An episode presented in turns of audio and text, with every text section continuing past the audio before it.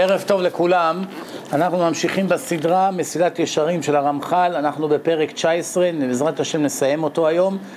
אה, לפני כמה, דקות אה, סיימנו את הסדרה באנגלית בבית הכנסת, לא רחוק מכאן, וברוך השם בשעה טובה הסתיימה הסדרה באנגלית, בעוד כמה שיעורים כאן נסיים את זה בעברית בעזרת השם.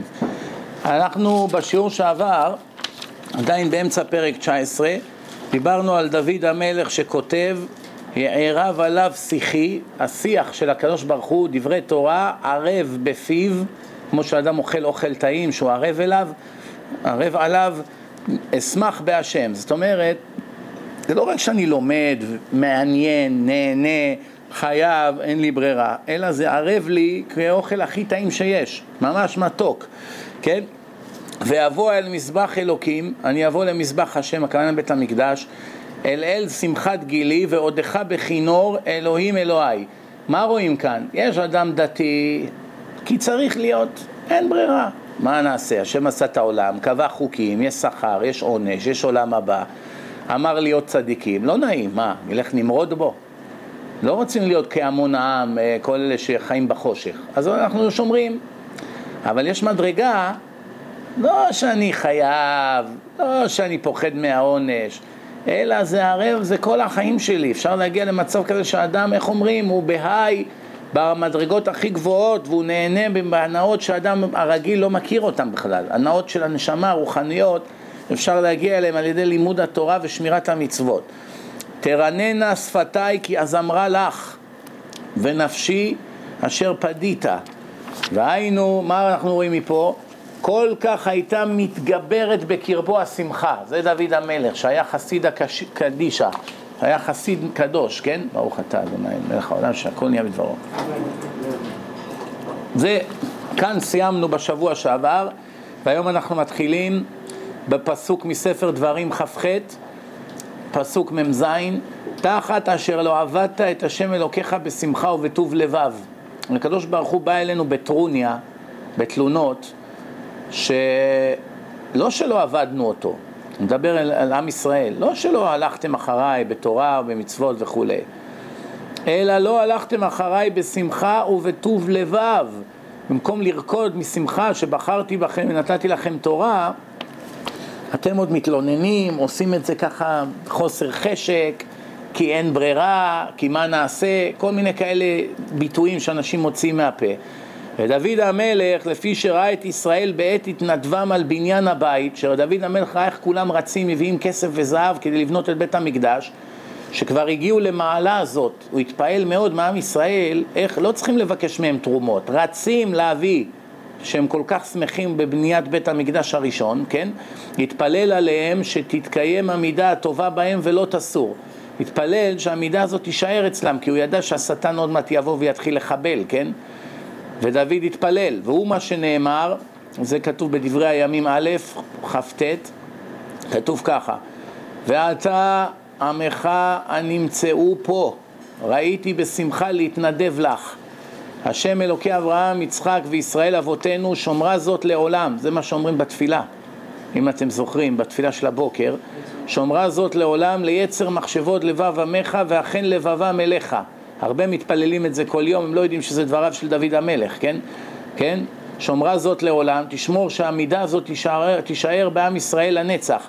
ליצר מחשבות לבב עמך, ואכן לבבם אליך. תמיד שמחשבות לבב עמך יהיו עליך, תמיד שכל יהודי יחשוב עליך, ואכן לבבם אליך, ותתאר להם את הלב, שהלב שלהם יהיה מוכן תמיד לקבל דברי תורה.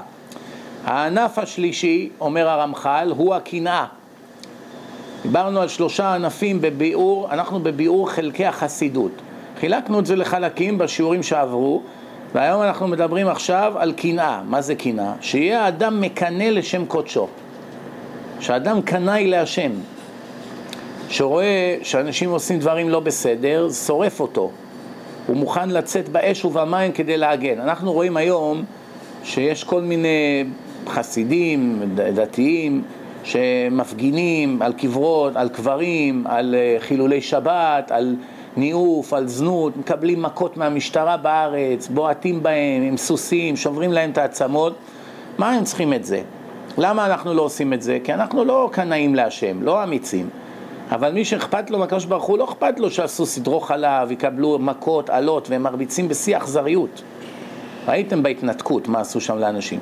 אין להם רחמים, שוברים עצמות, שוברים, מנפחים את האנשים. אבל למה הם עושים את זה? מקבלים מכות, למה? כדי למנוע חילולי שבת ברחוב בר אילן. מי שמסתכל מהצד, אז אומר איזה דתיים אלה, אלימות, זה וכולי. מי שמבין את העומק של הדברים, אומר אם לא הם, עם ישראל אבוד. הם אלה שבגופם עוד עוצרים את ההידרדרות המוסרית של עם ישראל. כמובן שאני לא מצדיק אלימות, אף אלימות היא אף פעם לא מניבה טוב. מאז ומתמיד באלימות לא השגנו כלום. אפשר להפגין, אפשר לצעוק, אפשר לבכות, אפשר לקרוא תהילים, זה עדיף לדעתי, מאשר לזרוק אבנים או להרביץ או, או לא יודע, כל מיני כאלה דברים.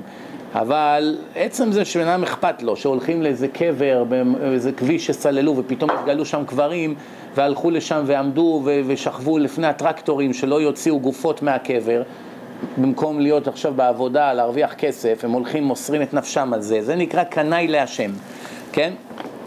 וזה מה שדוד המלך כותב, שונא את משנאיו, מי ששונא את השם, באופן טבעי אני שונא אותו, אני לא יכול לאהוב אחד ששונא את השם.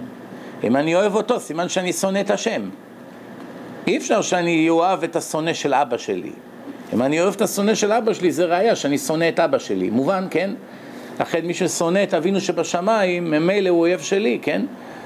שונא את משנאיו ומשתדל להכניעם במה שיוכל, כן? הוא משתדל להכניעם במה שיוכל.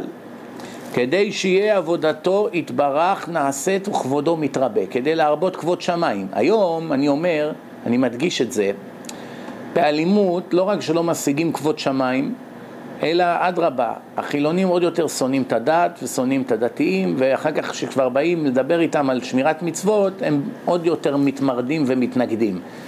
גם היום עם הנוער, מה שפעם היה אפשר לעשות עם נערים, לחנך אותם על ידי מכות וכאלה דברים, שזה היה עובד, היום זה לא עובד. היום אתה מכה את הבן שלך, הנער, הוא מורד בהכל. הוא היום כבר עצמאי, הוא מוצא חברים, הולך, גר, אפילו יישן ברחוב. הוא לא ייכנע. הגאווה והעזות פנים היום עם מדרגות שלא היו כדוגמתם. פעם בנים כיבדו את ההורים, יהודים, גויים, היום אין כבר כבוד. היום אחד שלא הולך בטובה עם הילדים שלו, הוא מפסיד אותם.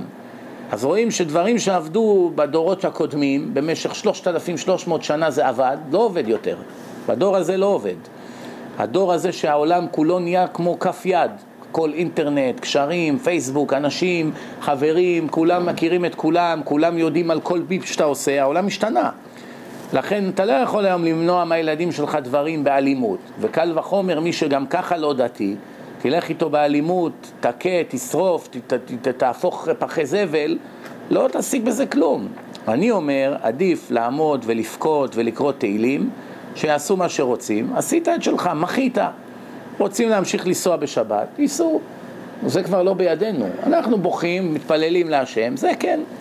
והוא מה שאמר דוד עליו השלום, הלא משנאיך השם אשנא, כן? ובמתקוממיך את קוטט. מי שבא, נלחם, רוצה לה, לשרוף ספרים, רוצה לשבור בית כנסת, זה משהו אחר. זה כבר מצווה להתקוטט. כן? אתה בא להרוס את אה, בית השם, אתה בא לשרוף ספרים, אתה בא לעשות כאלה דברים וכולי, אז על זה אפשר להתקוטט. אבל סתם, עוד פעם, ללכת ולהציק לאנשים בכוח ולכפות עליהם, זה לא יעבוד. תכלית שנאה שנאתים, דוד המלך אומר. לא שנאה רגילה, תכלית, בתכלית שלה, השיא הטהרה של השנאה פה. למה הם שונאים את השם? ואליהו אמר, כן, אליהו הנביא, קנו קינאתי להשם צבאות. קנו, אליהו זה גלגול של פנחס. שבתורה יש פרשת פנחס, אז איזשהו קינה להשם, כן? קנו קינאתי להשם צבאות. וכבר ראינו למה זכה בעבור קינאתו לאלוהיו. הוא נהיה, עלה עם גופו לשמיים, לגן עדן, אחד הבודדים, כן? כמאמר הכתוב במדבר כ"ה, י"ג, פסוק י"ג, תחת אשר קינא לאלוהיו ויכפר על בני ישראל. הוא הציל את כל עם ישראל בקנאה שלו להשם. תראו איך כוח של יהודי אחד יכול להציל מיליונים. וכבר הפליגו חכמינו ז"ל לדבר במי שיש בידו למחות ואינו מוחה. מי שיכול למחות, לכתוב, לצעוק, לחלק דיסקים, לדבר עם אנשים, לשכנע אותם ולא מוחה, כן, גזרו דינו להתאפס בעוון החוטאים. התורה מה אומרת? שאתה כמותם. מה אני כמותם? אני שומר שבת, הם מחללים. אני אוכל כשר, הם לא. אני לא גונב, הם גונבים. אני אוהב את השם, הם שונאים. מה אתה משווה אותי אליהם? כיוון שאתה לא נתת, לא מסרת נפש כדי להפריש אותם מהעבירות שלהם, סימן שלא אכפת לך באמת. אם היה אכפת לך מהשם, איך היית רוצה ששאר הבנים של השם ככה עושים את מה שעושים? צריך לשרוף לך את הלב. אז מכאן רואים שאתה כמותם, אתה רק פוחד על עצמך, אתה לא רוצה לקבל עונש. לא באמת כואב לך ממה שקורה, אבל אם באמת אכפת לך מהשם ומבניו, אז בטח שתמסור את זמנך ואת ממונך ותצעק ות, ותדבר כמה שרק אפשר להשפיע, כן? לכן מי שלא הולך ומוכיח, נתפס בעוונם של החוטאים. כל מי שאוהב את חברו לא יכול לו לסבול שיראה שמכים את חברו או מחרפים אותו. מרביצים לחבר שלך ואתה עובר ברחוב. אתה עוצם את העיניים או שאתה מיד רץ לעזור לו או שמתקשר למשטרה?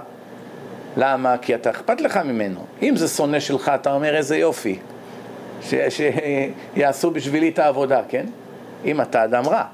אתה אדם טוב גם לשונא שלך תעזור. בנפול אויביך אל תשמח. אבל זה עוד אפשר להבין. אה, הרביצו לשונא שלך, נו, בסדר, לא רצתי לקרוא למשטרה. כן, זה לא אני הרבצתי לו, לא, מה אתה רוצה ממני?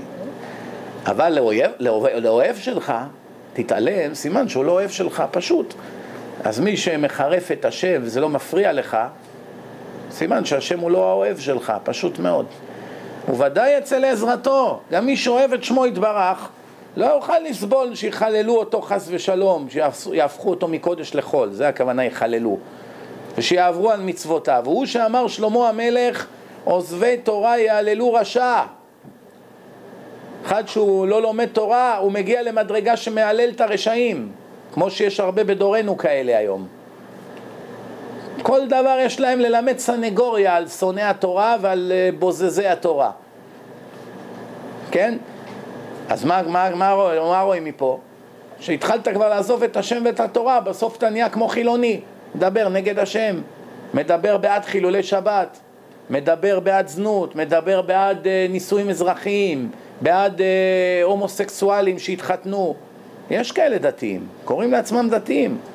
מה, יש פה בארצות הברית, מה חסר ליברל ג'וז שמצביעים בעד נישואי גיי מריג' עם כיפה וזקן? בעד זה. איך אתה יכול להיות בעד זה שאתה רואה שהקדוש ברוך הוא אמר שצריכים על זה עונש מוות, בסקילה, הכי גרוע שיש? איך? איך אתה יכול אפילו לה, במחשבה לתמוך בכזה דבר, בתועבה כזאת? אז הם מתחילים להמציא, הם מסכנים, הם לא שולטים בזה. מה זה לא שולטים בזה? אם הם לא היו שולטים בזה, השם לא היה נותן להם עונש. השם לא נתן לאף אחד עונש שיש לו עיניים כחולות, או ירוקות, או חומות. השם לא העניש אף אחד גבוה או נמוך, או דברים שהם לא בידו. מה שבידך אתה נענש, או מקבל שכר. מה שלא בידך אין שכר ועונש עליו. אם נולדת זכר או נקבה, יש על זה עונש או שכר? אם יש לך מוח חריף, יש לך איזה, איזה שכר מה? כלום. ככה בראתי אותך. אז אם היה בורא אותם ככה, עם התועבה הזאת, אז מה פתאום הוא אמר להוציא אותם להורג? מה, להוציא אנשים חפים מפשע להורג? זה דרכו של השם? אלא אם השם אמר שזה מה שצריכים לעשות, סימן שאם הם רצו הם יכלו לא לעשות. וגם אם יש להם תאווה לדבר חזקה יותר מאנשים רגילים, עדיין זה לא מצדיק את העבירה. גם רווק שעוד לא התחתן, יש לו תאווה חזקה לבחורה, מה, 16, 17, 18, 19, 20, 21, 5, 6 שנים הוא סובל, רואה בחורות, חוסר צניעות, כן, והוא לא נוגע בהם כי הוא יודע שהוא שומר מצוות עד שהוא יתחתן, אז יש לו תאווה לבחורות, אז הוא לא נוגע בהם, אז יש לך תאווה לבחורים, אז אל תיגע בהם. זאת אומרת, התאווה קיימת, תמודד עם זה. יש לנו תאווה לאוכל, יש לנו תאווה לשקר, יש לנו תאווה לגנבות, יש לנו תאווה לסרטים לא צנועים, יש לנו הרבה תאוות. אז למה דווקא בתאווה הזאת אתה מצדיק ואתה בעד לתת להם זכויות ולשבח אותם? מה זה הדברים האלה? אתה לא רוצה ללכת נגדם, שב בשקט, אל תדבר. מה אתה בעד? כמו בעד המחללי שבת או בעד כל מיני דברים אחרים, כן? זה מה שקורה היום, זה מה שכותב שלמה המלך, עוזבי תורה יהללו רשע ושומרי תורה יתגרו בם. אלה ששומרי תורה לא מוותרים להם, נלחמים איתם באש ובמים. כי אותם שמהללים רשע ברשעותו ולא יוכיחו על פניו מומו, לא יבוא ויגיד לו מעשיך אינם רצויים וכולי, הנה הם עוזבי התורה ומניחים אותה שתתחלל חס וחלילה. מה אנחנו רואים כאן?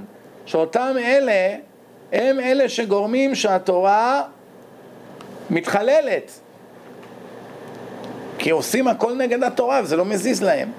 אך שומריה המתחזקים להחזיקה ודאי שיתגרו בם ולא יוכלו להתאפק ולהחריש. יצעקו, יפגינו, יכתבו מאמרים, יחלקו דיסקים, יעשו הפגנות, יעשו חצי מיליון איש בכיכר, צועקים שמע ישראל ועושים סליחות. מזעזע, לעשות משהו. אמר הקדוש ברוך הוא אל איוב, הפץ עברות אפך, עברה זה כעס, זעם. אומר לו, תפזר את הזעם שלך, וראה כל גאה ואשפילהו, תילחם בגאוותנים, ברשעים האלה עם האף למעלה שמבזים את העניים ואת המסכנים ו- ו- ו- ויש כאלה שהם עושים להם uh, כבוד ויש כאלה שמבזים אותם, תלוי לפי המעמד. הוא היה הנציג של הדור, איוב, כן?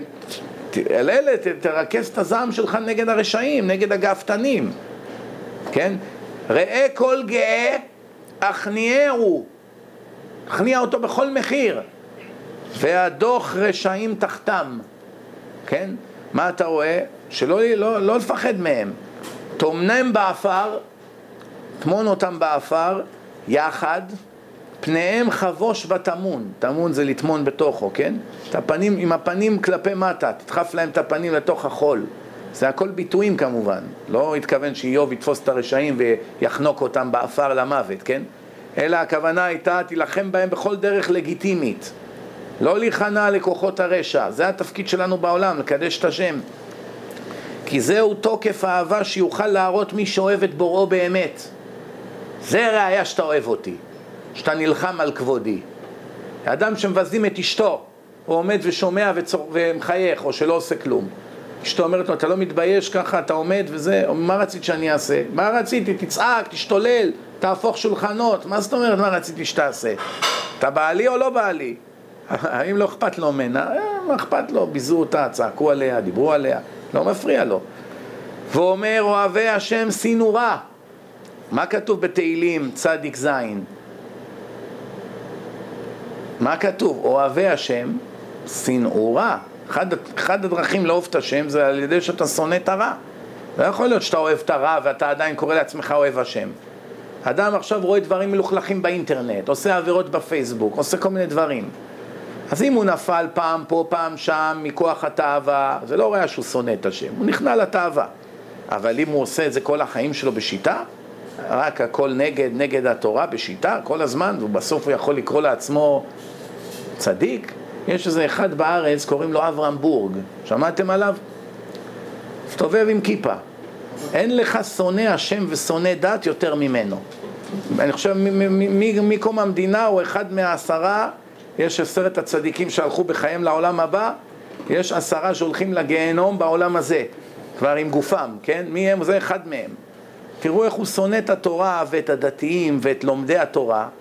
אני אראה לכם נאום שהוא דיבר פעם באיזו הפגנה, הוא התחיל לצרוח ברמקול, לא רוצים אותם פה, מדבר על החרדים, עם כיפה על הראש, לא רוצים אותם, לא רוצים איראן פה. כן, שומעים? לא יאומן כי יסופר. מה אתה שם כיפה? בסדר, אתה רוצה להיות שונא דת, בסדר, בחירה חופשית, תבחר להיות רשע. אתה רוצה, תעשה משהו, אבל מה אתה שם כיפה? זה אני שואל. מה אתה הולך עם כיפה? לא יאומן כי יסופר. אז זה מה שאנחנו אומרים, אוהבי השם, שיא נורא, מה? איך יכול להיות שאתה אוהב את הרע ואומר וקורא לעצמך אוהב השם? היום למשל יש, יש מודה חדשה בארץ. כל עולם תחתון, מאפיונר, רוצח הוא גיבור החברה. כותבים עליו בעיתונים, משבחים אותו, מצלמים אותו, מצטלמים איתו. כל אחד מתרברב, ראש המאפיה, אני יודע את השמות שלהם, ההוא, הברג'ל, שמרג'ל, כל הרוצחים למיניהם, לא יודע מי הם, אני סתם אומר שמות, ממה שאני שומע פה ושם. אז מה, הוא חבר שלי, בוא תראה, יש לי תמונה איתו, מה, במקום להתבייש, להתחבש, אתה מדבר עם אחד כזה, אתה מתרברב? אלה גיבורי החברה היום. עושים עליהם סרטים, כולם מנסים לחקות אותם, מה הולך פה? ועוד קורא לעצמו דתי. הבנתם עד איפה הידרדרנו? וילכו אחרי ההבל ויהבלו. הנה ביארנו עד עתה חסידות, מה שתלוי במעשה הוא באופן העשייה. איך אמרתי לכם, מה זה חסיד? לא אחד שיש לו זקן וצמיג על הראש עם פרווה. זה לא אומר שאתה חסיד, יכול להיות שאתה גם חסיד, יש ביניהם הרבה צדיקים. הנה, למשל, אתמול בלילה, חזרתי הביתה, אחת וחצי, שתיים בלילה, היה לי פאנצ'ר בגלגל, כל הצמיג התקלף. פתאום אני שומע קולות, פיצוצים, חתיכות מהצמיג עפות. אי אפשר היה לנסוע הביתה. אני ב Palisades, ב highway לכיוון הזה, איכשהו הגעתי לתחנת דלק בקושי רב, ואני אומר שם לפועל שם, איזה גוי אחד, בוא, אני אתן לך 20 דולר, תחליף לי את הגלגל, אני לא רוצה עכשיו להתלכלך כל החליפה בשחור. גלגל, אתם יודעים מה זה להחליף פאנצ'ר. ההוא, איך אומרים, קפץ עליי כמוצא שלל רב. רק מה נעשה? שהמפתח הזה, המנואלה הזאת שפותחת, הייתה מעוכה. זה לא יכול לפתוח את הברגים. אין לי את הכלים, בקיצור, אין לי. אז הכלי לא מתאים. עכשיו ההוא הבין שאי אפשר יהיה להוציא את הגלגל spare, כי הגלגל spare מחובר עם בורג. קיצור, אנחנו, אני הולך כבר לבלות שם את הלילה. לא עברה דקה. מהרגע שהבנו שהמפתח זה, עצרו איזה שישה חסידים. מסתכלים עליי, you okay? אמרתי להם, אני תקוע פה וזה וזה. let's help him. מה רצו, הביאו כלים, באו עם הזה, יותר משעה עבדו. כל כך התפעלתי מהם, ועם חליפות, והם גם היו לבושים, אתם יודעים איך חסידים מתלבשים. איך ישבו על הרצפה, נכנסו מתחת לאוטו, הביאו פנס, הכל, היה, זה היה ממש מבצע להחליף את הגלגל הזה. לא היה, התנאים לא היו מתאימים. מה לא עשו עד שנתנו לי שחרור לנסוע הביתה. אמרתי להם, רבותיי, בואו נצטלם, אני אכניס אתכם, שיהיה קידוש השם מהמעשה הזה. הכנסתי אותם בפייסבוק בשעה חמש בבוקר, עד שהגעתי הביתה אחרי כל הלילה הסוער הזה, ועד שהתיישבתי על המחשב, היה חמש בבוקר. אז רק הכנסתי את זה, בתוך פחות מ-60 שניות היה לזה יותר מ-300 צופים. תוך פחות מדקה, 300 איש כבר ראו את זה. והתחילו כל הלייקים, אתם יודעים, ולייקים וזה, תסתכלו בדף, בדפי פייסבוק שלי, כמה אנשים התפעלו מזה, קידוש השם. אחד כתב, מה אתה, מת, מה אתה מתלהב? מה, אתה לא יודע שכל החסידים בדרך למונסי תמיד עוצרים לכל אחד שתקוע? רק הם לא מבינים באיזה מצב הייתי, זה לא היה מצב רגיל, לבוא, לפתוח את הגלגל, להחליף... לא היה כלים, לא היה כלום, והכל היה מסובך שם, הגלגל לא מתאים, סיפור מההפטרה בקיצור. בילינו שם איזה שעה וחצי. חסידי נו סקוואר, כן? אמצע הלילה, כל אדם אומר, מה עכשיו אני עכשיו אתקע עם זה, יתלכלך, יחליף לו גלגל, מה לי ולא, מכיר אותו, הוא גם לא חסיד, כן? למה קוראים לחסידה חסידה? שהיא עושה חסד עם חברותיה. אז למה היא עוף טמא? הרי כל החיות החיוביות הן כשרות, כל החיות השליליות הן טמאות, למשל. בטבע רק החיות הנכנעות הן כשרות. טלה, כבש, שא, אה, פרה, ג'ירף, צבי, אלה לא טורפים, אף אחד. אלה נטרפים, אז הם כשרים. אין חיה טורפת שהיא כשרה. לא תנין, לא אריה, לא כלום. רק הנכנעים. ומה עם הציפורים? כל הציפורים הטורפות שמתקיפות, אף אחד מהן לא כשרה. רק הציפורים הנטרפות הן כשרות. התרופות הן אף פעם לא, אז חסידה היא מצוינת, היא לא טורפת והיא עושה חסד, אז למה היא לא, אי אפשר לאכול אותה? נו, למה? כי היא עושה חסד רק עם חברותיה, גזענית. אתה רוצה להתקבל? אצלנו אתה צריך להיות חסיד פופה, חסיד קלוזנבורג, חסיד סאטמר, חסיד אחר לא, ליטאי לא, ספרדי לא. הבנתם? אז זה לא, השם לא מחפש כזה חסד. חסד רוצה עם כל יהודי ואפילו עם גוי. זה חסד. שם שמיים, לא מה שמשתלם לי בגלל שזה מועדון חברים. אז הנה אלה הוכיחו שיש מכל המינים, מכל הסוגים. לא היה אחד משלנו, לא מכירים מי זה, ועשו את זה בכל כך הרבה שמחה. מה אתה רואה? חסד אמיתי לשם שמיים. הבנת?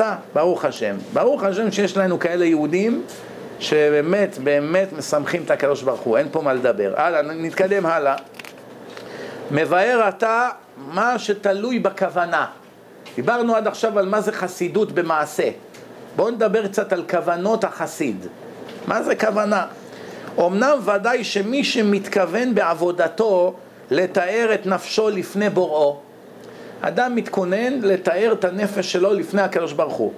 למען תזכה לשבת את פניו, כן? בכלל הישרים והחסידים, הוא רוצה להגיע לגן עדן עם כל הצדיקים והחסידים שכבר שם, לחזות בנועם השם ולבקר בהיכלו. זה הסוד של הפסוק שדוד המלך אמר, שבתי בבית השם כל ימי חיי. אני רוצה לשבת באוהל תורה, בישיבה ללמוד תורה כל ימי חיי, כדי שאני אגיע להיכל השם, לעולם הנצח. כן? שמרתי את מצוותיך, שמרתי תורתך על, ה, על השכר אשר צפנת ליראיך. בגלל השכר שהבטחת, זה אחד הסיבות למה אני דתי. כן? ככה הוא אומר, זה לא בושה.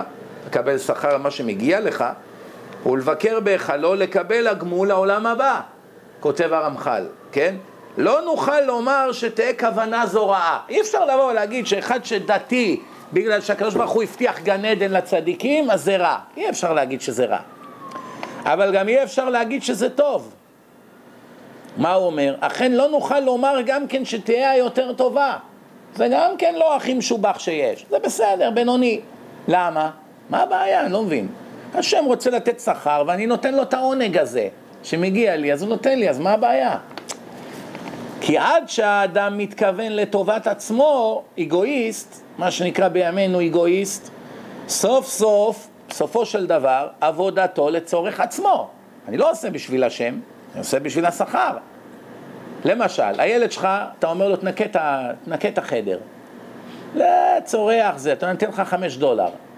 ישר הוא רץ, מסדר. למי הוא עושה? בשבילי או בשבילו? בשבילו. אני מתפעל ממנו עכשיו, אחרי שהוא עשה את זה בשביל כסף. אני מתפעל ממנו? כלום. כלום אני לא מתפעל ממנו. כלום. אבל אם הוא עושה בלי, בלי כסף, אני גם אתן לו את הכסף ויתפעל ממנו מאוד. הבנתם את ההבדל? זה מה שאנחנו צריכים לשאוף. לעשות כי ככה השם עשה. פעם הכרתי איזה אחד שצריך רחמי שמיים והיה עשיר מאוד, באותה תקופה דווקא נתן צ'קים יפים לעניים, לישיבה, לכל מיני דברים. שהיה צריך כסף, הוא עזר. רק אחרי זה הוא עשה כמה טעויות ונענש עליהם. אבל היה תקופה שהוא עזר הרבה, ובתקופה שהוא עזר, אמרתי לו, תשמע טוב, אתה רוצה לתת למטרה א', אני רוצה שתיתן את אותו סכום למטרה ב', שהשכר שלך בשמיים יהיה פי אלף יותר גדול. והסברתי לו איך זה עובד. אז הוא אמר לי, אני לא נותן את זה בשביל לקבל שכר, לכן לא אכפת לי, אז תיתן את זה לזה. הייתי עמום. כי הרי כל החיים שלנו זה חישובים, מה יצא לי מזה, לא? אתה קונה מניה. למה אתה לא קונה מניה של חברה מסכנה שאין עליה רווח? מסכנים, הם גם צריכים קונים. מניות זה לא חסד, זה ביזנס. כל מיני דברים שאדם עושה, מה יוצא לי מזה? מה אני ארוויח מזה? מהשקעה, יפתח ביזנס, לא יפתח, כן? מה הוא אמר לי? אני לא אכפת לי, אני לא עושה את זה בשביל לקבל משהו בתמורה. זה מדרגה גבוהה מאוד. מה אומר כאן? כותב הרמח"ל, אמנם ודאי מי שמתכוון בעבודתו לתאר את נפשו לפני בוראו, למען תזכה לשבת את פניו בכלל הישרים והחסידים, לחזות בנועם השם ולבקר בהיכלו ולקבל את גמולו לעולם הבא, לא נוכל לומר שתהא כוונה זו רעה, אכן לא נוכל לומר גם כן שתהיה היותר טובה, כי עד שהאדם מתכוון לטובת עצמו, סוף סוף עבודתו לצורך עצמו.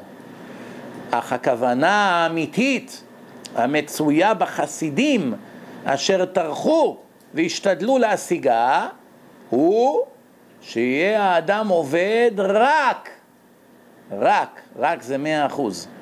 אם זה 99 אחוז אי אפשר להגיד את המילה רק. רק למען אשר כבודו, רק למען השם, לשם שמיים. שלאדון ברוך הוא יתגדל. שומעים? שמעתם מה מדובר פה? למה אתה עושה את זה? כי, כי אני רוצה לשמח את השם.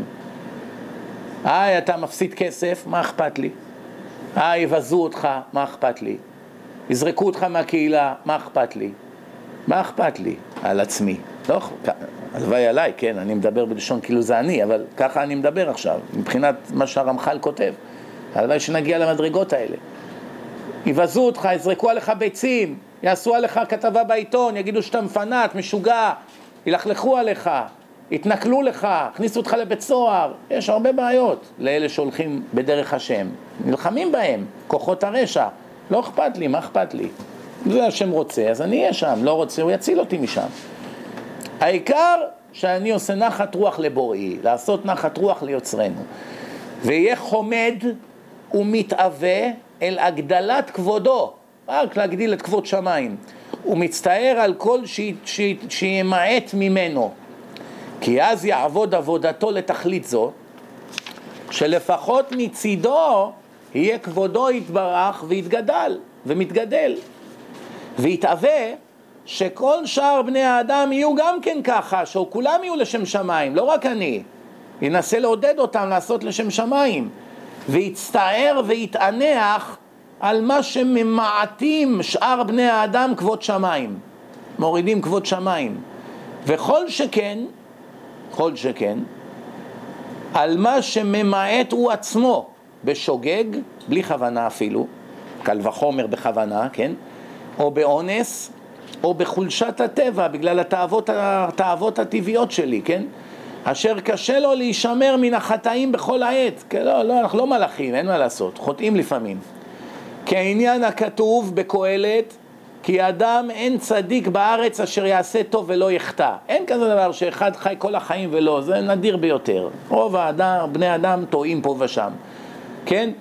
ודבר זה ביערוהו בתנא דבי אליהו, כן, זכור לטוב, אמרו כל חכם מישראל שיש בו דבר תורה לאמיתו, אליבא דאמת, הוא מתענח על כבודו של הקדוש ברוך הוא, כואב לו על מה שעושים נגד השם בעולם, ועל כבודם של ישראל כל ימיו, כל ימיו כואב לו הלב על מה שקורה לעם ישראל, על בנותינו שמסתובבות בכפרים ערביים, על כל ילד שהוא נרקומן, על החילולי שבת שנוסעים 70-80 אחוז כאילו שבת זה כלום, על ביזוי התורה, על ביזוי הרבנים, על הלשון הרע בעיתונים, על כל מה שקורה, כואב לו, זה הורג אותו. הוא לא מצליח להתרגל לזה אף פעם, להפך, הולך וכואב לו יותר ויותר. הוא מתאווה, הוא מצר לכבוד ירושלים, שאין בית מקדש, ולכבוד בית המקדש, ולישועה שתצמח בקרוב, נו מתי כבר יבוא משיח, ולקיבוץ גלויות, שיחזרו היהודים כולם לארץ הקודש, זוכה לרוח הקודש. אם הוא יגיע למדרגות האלה, יהיה לו תדיר, כל הזמן רוח הקודש.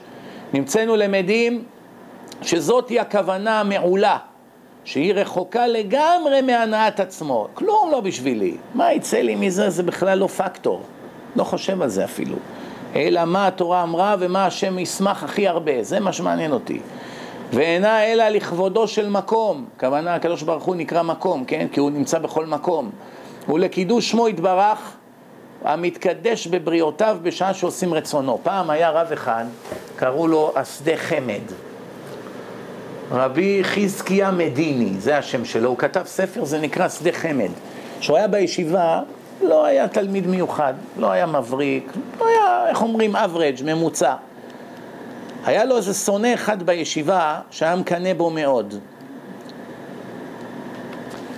מקנא בו מאוד. ויום אחד הקנאי שיחד את המנקה הערבייה, נתן לה כסף שהיא תטען שחיזקי המדיני מתעסק איתה. מציע לה הצעות מגונות וכאלו. מיד הערבייה באה, סיפרה לראש ישיבה, התחילו לדבר, נהיה חילול השם, כל העיר מדברים, ת, תלמיד ישיבה מתחיל עם המנקה הגויה, וזהו, אה, איזה בושות היה לו. הרב אמר לו, תשמע, אני אישית לא מאמין לזה, אני מכיר אותך, אני יודע שאתה צדיק, אבל אני מציע שתיסע לאיזה תקופה עד שיעבור זעם, ואז תבדוק איתי ונחשוב מתי להחזיר אותך ברגע הנכון, כי יש פה בלגן, זה מערער את כל, ה, כל סדרי הישיבה, כן? אמר לו, אני מבין, לקח את התרמיל שלו ונסע לעיר אחרת. כעבור כמה חודשים, הערבייה הזאת, היה לה איסורי מצפון. הרגישה שהיא עשתה מעשה עוולה. התחילה לברר לאיזה עיר הוא הלך, היא נסעה למקום שהוא הגיע שם, מצאה אותו ובאה לבקש ממנו מחילה.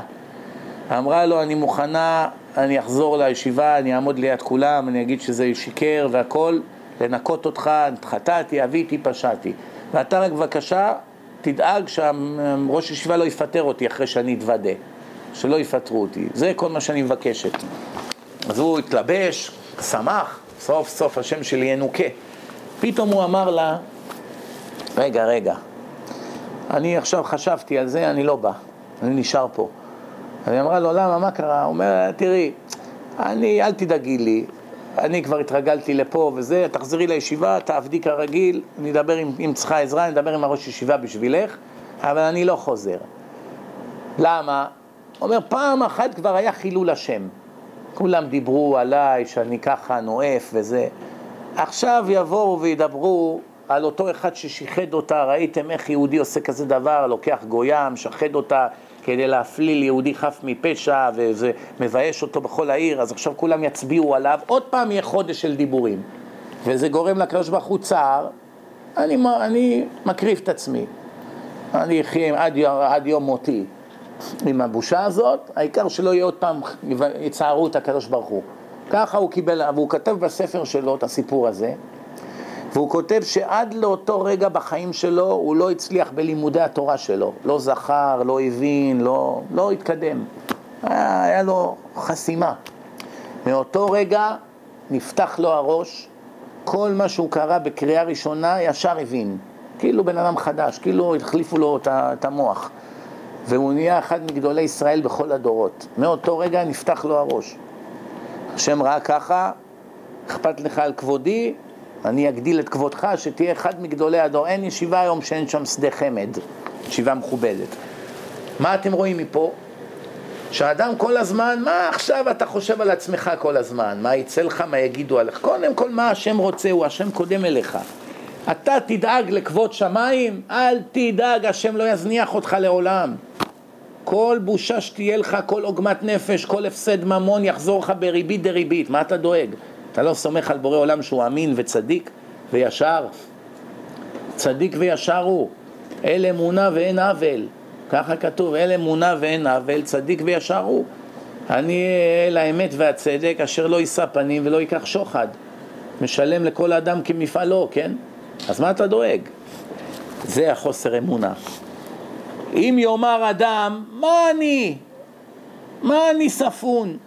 שאתפלל על הגלות. מי אני בכלל שאני אתפלל על משיח, שיהיה תיקון לעולם? כאילו שמישהו סופר אותי. מה אני אני עם העבירות שלי, מה, מה אני יודע תורה, מה עשיתי בחיים שלי שעכשיו אני אתפלל על המשיח? זה יוהרה. ככה הוא חושב. מפני תפילתי יכונסו הגלויות ותצמח הישועה? מה אני עכשיו מתפלל כל יום בתפילת שמונה עשרה, קבץ נדחי עמך ישראל וכולי? מה? מה זה הדברים האלה? כן? מה זה? תשובתו בצידו, שאלה רטורית. סתם אתה מקשה קושיות, עצת היצר, השטן מכניס לך את זה בראש כדי להחליש אותך. למה? כי כתוב בגמרא במסכת סנהדרין ל"ז לפיכך נברא אדם יחידי, אדם הראשון, למה לא ברו עשר במכה? למה התחיל מאחד? כדי שכל אחד יאמר בשבילי נברא העולם, שיראו שיש אפשרות כזאת, שהעולם נברא והיה בו רק בן אדם אחד, אדם. העולם עכשיו כולו עומד בשביל בן אדם אחד. למה לא ברו מיליון במכה? השם עשה ככה נהיה אדם, היה עושה ככה נהיה מאה, מיליון בני אדם, מה הבעיה? ישר, משפחות, זוגות, כבר בורא את כולם ככה, וזהו. מה עכשיו ברא אחד, שיתחיל מאחד? כדי להראות לך חשיבות אפילו של אחד, ככה אומרים חז"ל. אז אם אדם ככה, אז גם אני אדם. גם אני, העולם נברא בשבילי, כן? ככה האדם צריך לחשוב. ונחת רוח הוא לפני הקדוש ברוך הוא יתברך, שיהיו בניו מבקשים ומתפללים על זאת, על הגאולה, על תיקון העולם. ואף שלא תעשה בקשתם, גם אם בסוף לא הועיל כלום. הנה, מתפללים כבר אלפיים שנה, עוד לא בא משיח. סימן שעוד לא הגיע, כן? מפני שלא הגיע הזמן מאיזושהי סיבה כלשהי, הנה הם עשו את שלהם, והקדוש ברוך הוא שמח בזה. עצם זה שביקשת על זה, זה כבר מעלה ומצווה גדולה מאוד. הנביא ירמיה ל' כותב, ציון היא, דורש אין לה. ציון, ירושלים, ציונית, רבותיי, זה ירושלים, עיר הקודש, עירו של הקדוש, העיר הכי חשובה בעולם, בית המקדש, חלום, יעקב אבינו, עקדת יצחק, חלום של יעקב, הכל שם. ציוני, דורש אין לה. מפוזרים בגלויות, אף אחד לא ממש בוכה על שיבתנו לציון, כן? כן? מה אומרים חז"ל במסכת סוכה מ"א על זה? מכלל דבעיה דרישה. מכאן לומדים שהקדוש ברוך הוא מחייב כל יהודי לדרוש את ירושלים, לדרוש את הגאולה, לדרוש את ביאת משיח, לדרוש את בניית בית המקדש. זה עובדה, רואים, הנביא מתלונן בשם השם. השם אומר, אף אחד לא מבקש את ירושלים. אף אחד לא מבקש את ירושלים. כמו אבא שעכשיו משאיר נכסים לבניו, יש איזה נכס אחד שחשוב לו מאוד, נגיד הבית הכנסת. כולם רוצים את האוטו, את הבתים, את התכשיטים, אבל להחזיק את הבית כנסת אף אחד לא בא. אז כואב לו לאבא, זה היה הבייבי שלו, כן? פתח בית כנסת, השקיע, זה, מנהל אותו, אך אף אחד מהילדים לא רוצה אותו, אז זה כואב לו. אז הוא אומר, תראו מה זה, אף אחד לא בא לבקש את זה. מה רואים מכאן? שעצם זה שאתה מבקש כבר עשית מצווה. אחרת מה הנביא טוען? מכאן מבינים שצריכים לדרוש את ירושלים, לכן זה בתפילת שמונה עשרה, זו הסיבה שהכניסו את זה בתפילת ירושלים, בכמה, בבניין, בבניין ירושלים ובתפילת שמונה עשרה זה מופיע כמה פעמים, כן? המחזיר שכינתו לציון.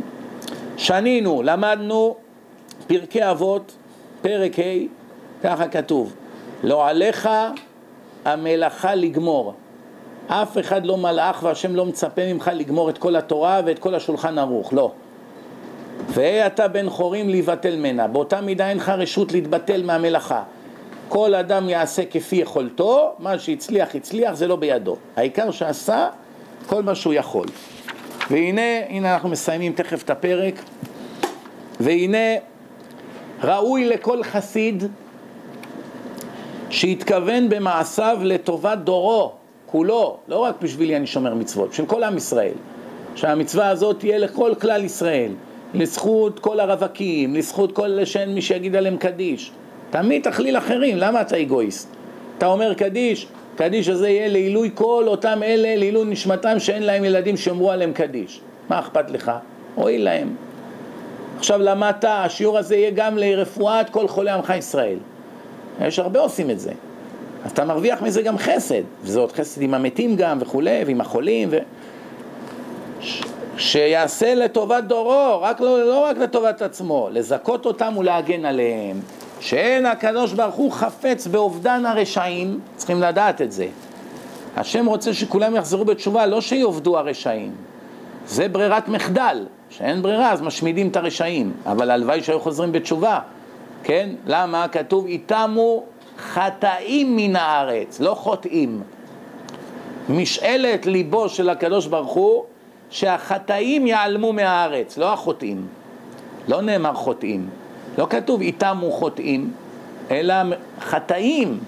שהחוטאים יהפו לצדיקים, לא יהיה חטאים, זה רצון השם. שאין הקדוש ברוך הוא חפץ באובדן הרשעים, אלא מצווה מוטלת על החסידים להשתדל לזכותם ולכפר עליהם. דהיינו שיתפלל על דורו לכפר על מי שצריך כפרה. ולהשיבו בתשובה למי שצריך לה, כן? וללמד סנגוריה על הדור.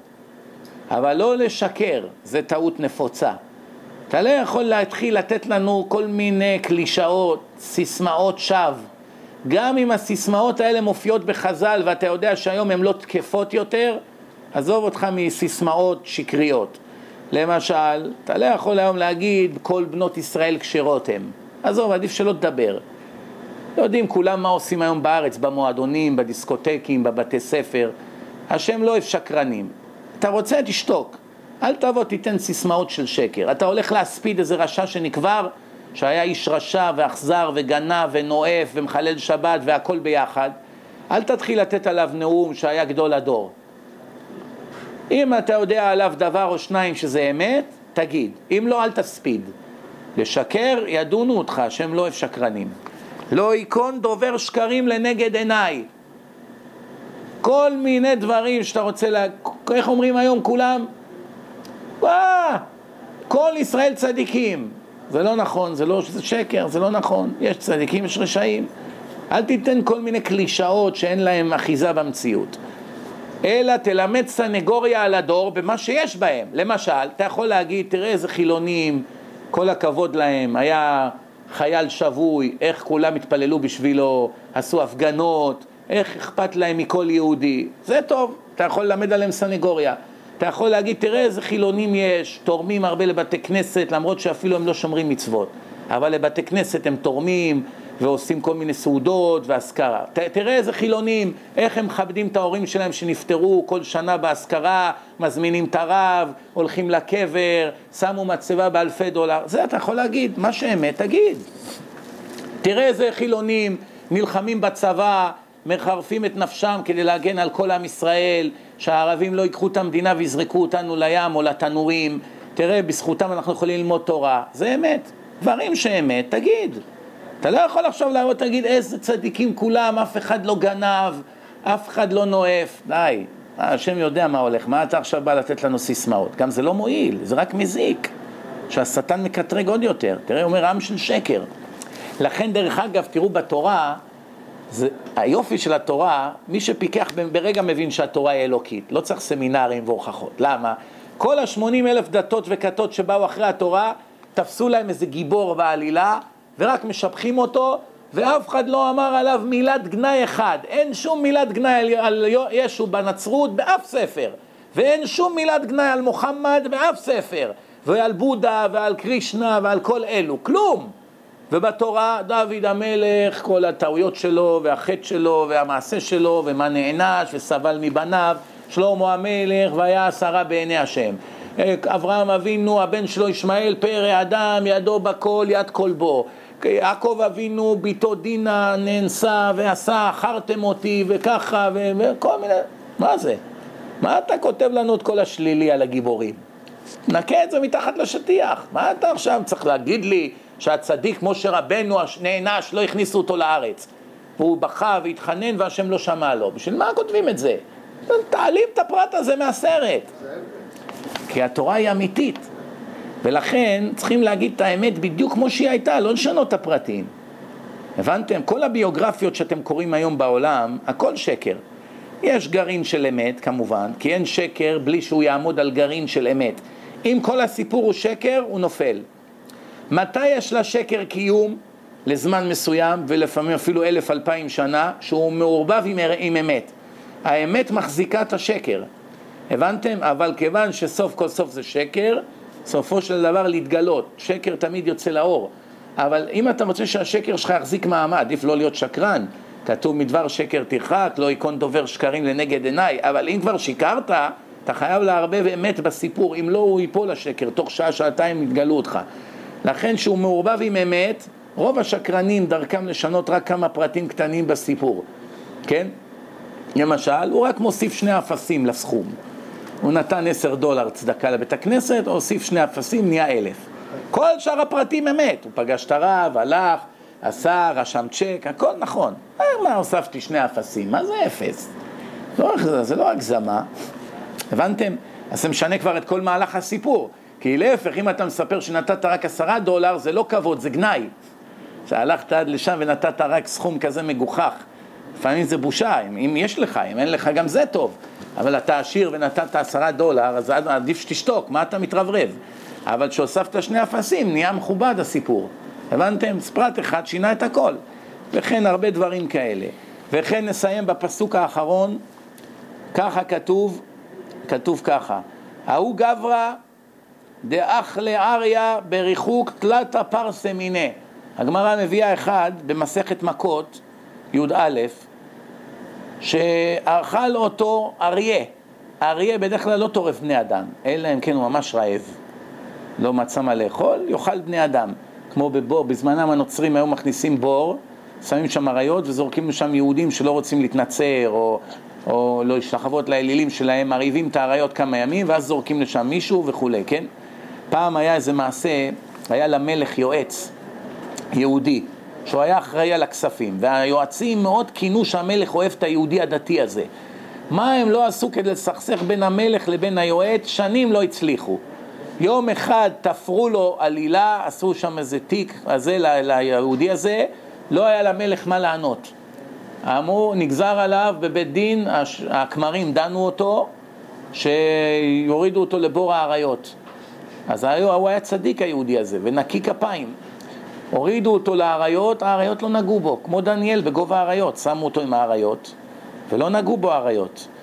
בקיצור, היהודי הזה היה שם כמה שעות, האריות לא נוגעות בו. אז הכומר אמר למלך, תראה מה זה, לא עירבנו מספיק את האריות, הם לא רעבים. אמר לו המלך, אה כן? אתה בטוח בזה? אומר לו, בטח, אחרת למה הם לא אוכלים אותו? אז המלך אמר, אם אתה כל כך בטוח שהאריות לא רעבים, בוא נבדוק את זה עליך. הוציאו את היהודי, הורידו את הכומר לראות אם האריות רעבים. עוד הוא לא נגע בקרקע, כבר טרפו אותו. מעשה שהיה. לפני כמה מאות שנים, זה, זה מובא באחד הספרים. עוד לא נגע בקרקע, כבר את הרגליים שלו התחילו לאכול. איך שהורידו אותו עם החבל. מה אנחנו רואים? שאדם לא נגזר עליו למות, לא יעזור כלום, כן? אז הוא אומר, ההוא גברא דאח לאריה בריחוק תלתא פרסה, אחד אכל אותו אריה במרחק 300 פרסאות מרבי יהושע בן לוי, שהיה מאחד מצדיקי עולם בכל הדורות. אחד התנאים בגמרא, הוא עלה לעולם הבא עם גופו, ככה כתוב. רבי יהושע בן לוי, אחד מעשרת הצדיקים. מי הם עשרת הצדיקים? מכירים את המשפט הזה? מי הם עשרת הצדיקים שעלו בחייהם? זה אחד מהם, רבי יהושע בן לוי. ולא אשתאה אליהו בעדי תלת היומי. כל יום אליהו הנביא היה בא ללמוד איתו תורה עם רבי יהושע בן לוי, מהמדרגה שלו. שלושה ימים אליהו לא בא ללמוד איתו. שלושה ימים. שאחר כך שהוא בא, אמר לו, איפה היית שלושה ימים? אומר לו, יהודי במרחק 300 פרסאות ממך נטרף על ידי אריה, בגלל זה לא באתי. אז הוא אומר לו, מה, מה אתה רוצה ממני אבל? הוא אומר, אם היית מתפלל וחזק, לא היה יהודי בשכונה שלך נהרג. יכולת להציל אותו על ידי הכוח של התפילה שכל ישראל ערבים זה לזה. הרי לך החובה המוטלת על החסידים לבקש ולהשתדל על בני דורם. ונסיים במעשה שהיה כאן בארצות הברית עם הרב משה פיינשטיין, זכר צדיק לברכה, זה אחד מגדולי הדור, חי פה בלואוור איסייד, ויום אחד נכנס אליו בסערה איזה אחד הדתיים, אומר לו, כבוד הרב, כבוד הרב, ילד הרגע נדרס פה למטה, מתחת למרפסת של הרב. אמר לו הרב משה פיינשטיין, זה לא יהודי הילד הזה. אומר לו, כן, כבוד הרב, הכיפה שלו על הר... ליד הראש שלו, הכיפה שלו על הרצפה. אומר לו הרב משה פיינשטיין, לך מהר תבדוק, זה לא יהודי. אומר לו, למה כבוד הרב כל כך בטוח? אני אומר לך שזה יהודי, מה? אומר לו, לא יהודי, לך תבדוק. ירד למטה, התחיל לברר וזה, מה מתברר? באמת זה היה גוי הילד הזה. למרות הכיפה, היה גוי. עולה חזרה לרב משה פיינשטיין, אומר לו, כבוד הרב, אתה באמת צדקת, הילד גוי. מה שמצאו שם את הכיפה לידו, מתברר שהילד הזה זה גוי שרדף אחרי ילד יהודי כדי להכות אותו. והילד היהודי עבר, מתוך הריצה הכיפה שלו נפלה על הכביש, והגוי נכנס והמכונית פגעה בו והרגה אותו. אבל היהודי ניצל, הצליח לברוח. צדקת, אבל איך היית כל כך בטוח? אמר לו הרב משה פיינש, וזה יסוד חשוב בחיים. אמר לו, לא יכול להיות שמתחת לחדר שאני ישבתי כל החיים שלי ולמדתי תורה, יום ולילה, ועניתי תשובות לאנשים, וכתבתי ספרים, ואיתרתי עגונות, ומה לא, עשו כמה מצוות נעשו פה ב, ב, ב, ב, מתחת לחדר הזה. לא יכול להיות שמתחתיי ייהרג ילד יהודי. הזכות של התורה, לפחות פה ברחוב פה, תציל אותו. מקום אחר זה כבר משהו אחר, אבל פה מתחתיי, השם לא יגלגל כזה דבר. הבנתם? שדווקא אצלי זה יקרה, לכן תדע, אם רצחו מישהו אצלך בבית, זה לא מקרה. השם גם נתן לך מסר, תראה, זה אצלך בבית. אפילו אם אתה נוסע בכביש וראית תאונה, לא סתם מראים לך את זה. תתעורר, זה אתה יכול היית להיות. חבר שלך נסע דרך אחרת, הוא לא ראה את זה, אתה כן ראית. זאת אומרת, כל דבר שקורה בחיים זה מסר משמיים. רק אה, עיניים להם ולא יראו, אוזניים להם ולא ישמעו. שומעים?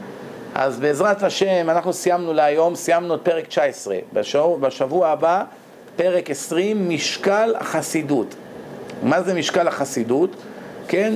איך אדם, כן, מגיע למדרגה שהוא נהפך למדרגה של חסיד. כמובן שאנחנו רחוקים מזה כמיני ים, כן? אבל לפחות שנדע מה המחויבות, לאיזה מדרגות אנחנו צריכים להגיע, אולי נגיע לרבע.